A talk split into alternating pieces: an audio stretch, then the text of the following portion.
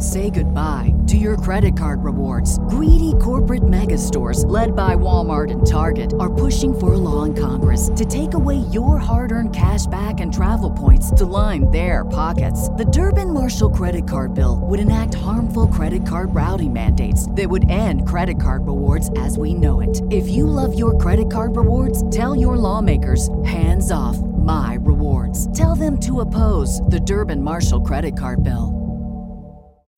When you need mealtime inspiration, it's worth shopping Kroger, where you'll find over 30,000 mouthwatering choices that excite your inner foodie. And no matter what tasty choice you make, you'll enjoy our everyday low prices, plus extra ways to save, like digital coupons worth over $600 each week. You can also save up to $1 off per gallon at the pump with fuel points. More savings and more inspiring flavors make shopping Kroger worth it every time. Kroger, fresh for everyone. Fuel restrictions apply.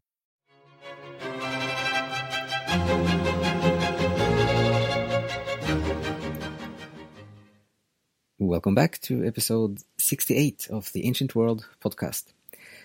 So, today we're going to talk a little bit more about the concept of the divine in Aristotle, both as the first mover and when he talks about this as thought thinking about itself, like the contemplation, contemplating itself is one of the definitions he's giving for the concept of divinity or God.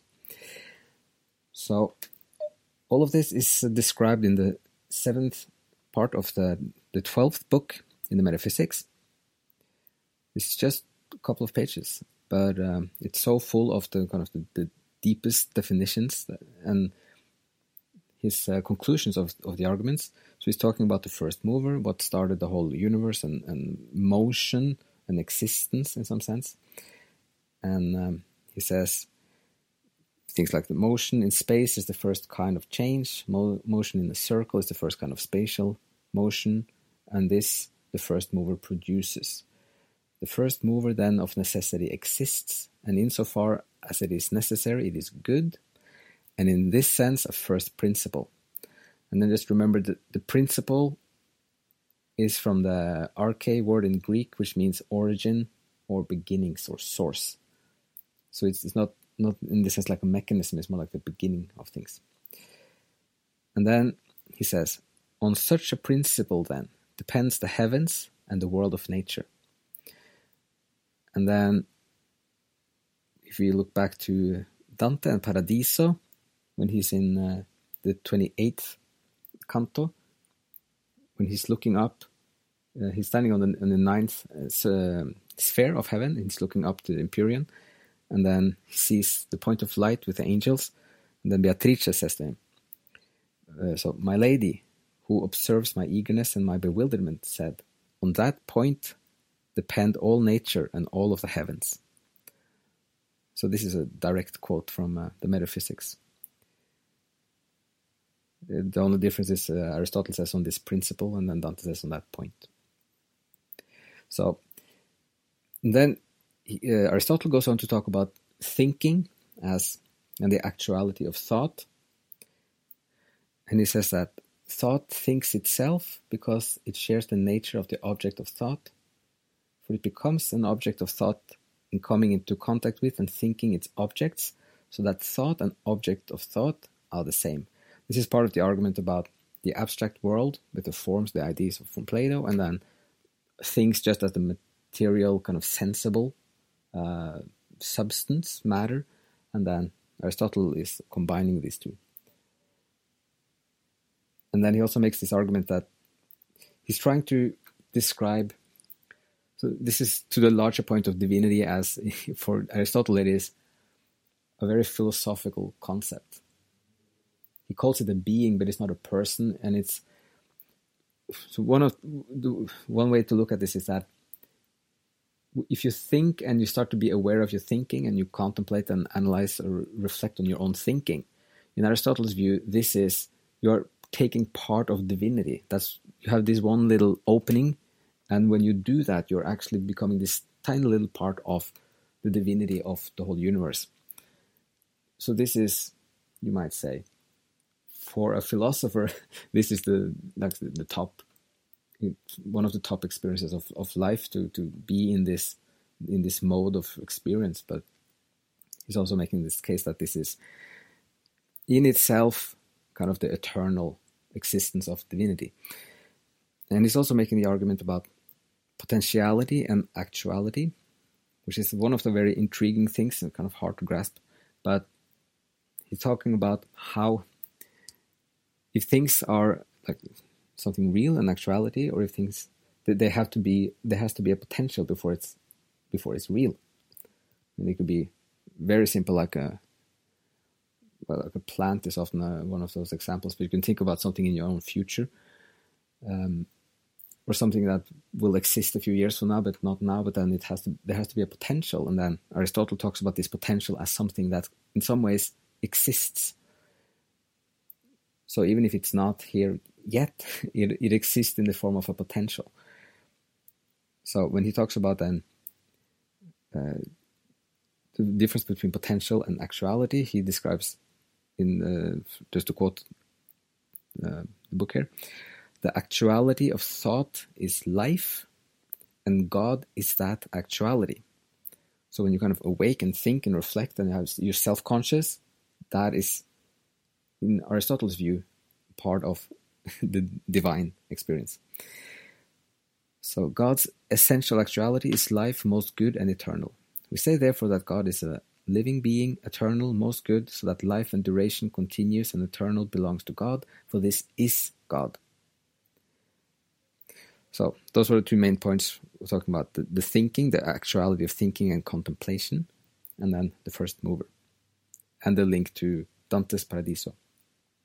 And the last part is the concluding paragraph of section 7, which is a almost a humorous part if you read Aristotle because the, some of these arguments are very complicated and detailed. And then he sums it up with this kind of uh, self evident tone to it almost. So he says, It is clear then from what has been said that there is a substance which is eternal and unmovable and separate from sensible things. It has been shown also that this substance cannot have any magnitude, but it is without parts and indivisible.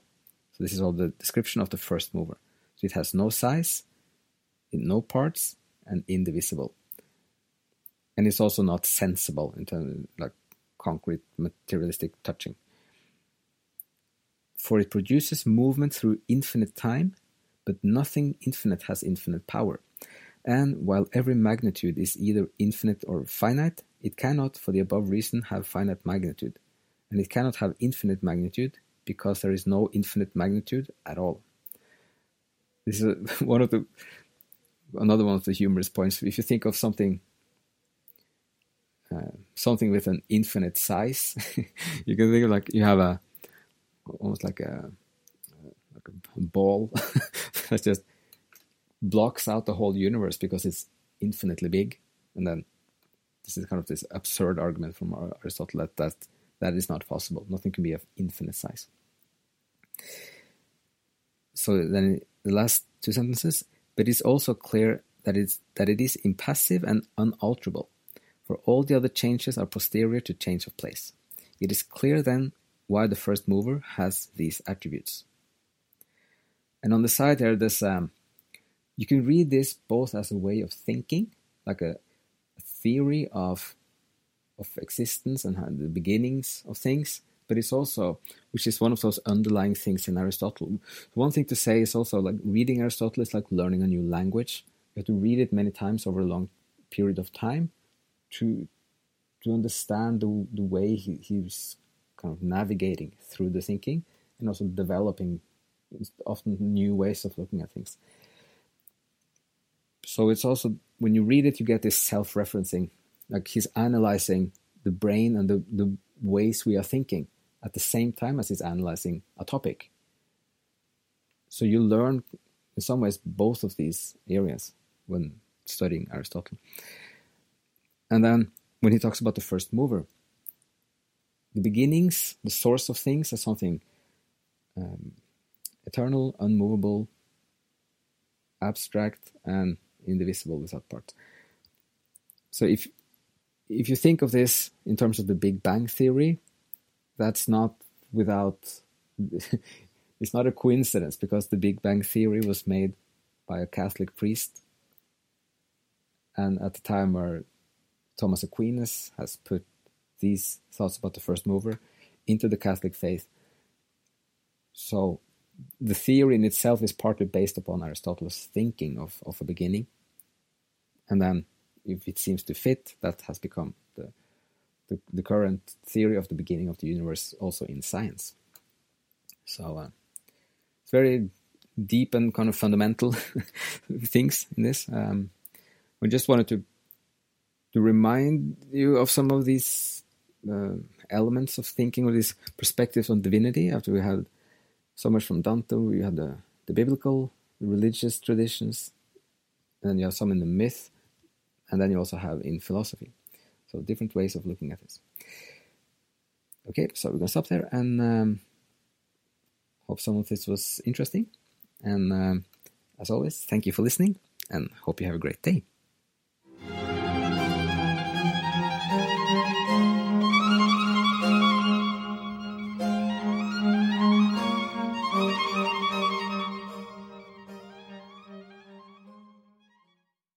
Say goodbye to your credit card rewards. Greedy corporate mega stores, led by Walmart and Target, are pushing for a law in Congress to take away your hard earned cash back and travel points to line their pockets. The Durbin Marshall credit card bill would enact harmful credit card routing mandates that would end credit card rewards as we know it. If you love your credit card rewards, tell your lawmakers hands off my rewards. Tell them to oppose the Durbin Marshall credit card bill.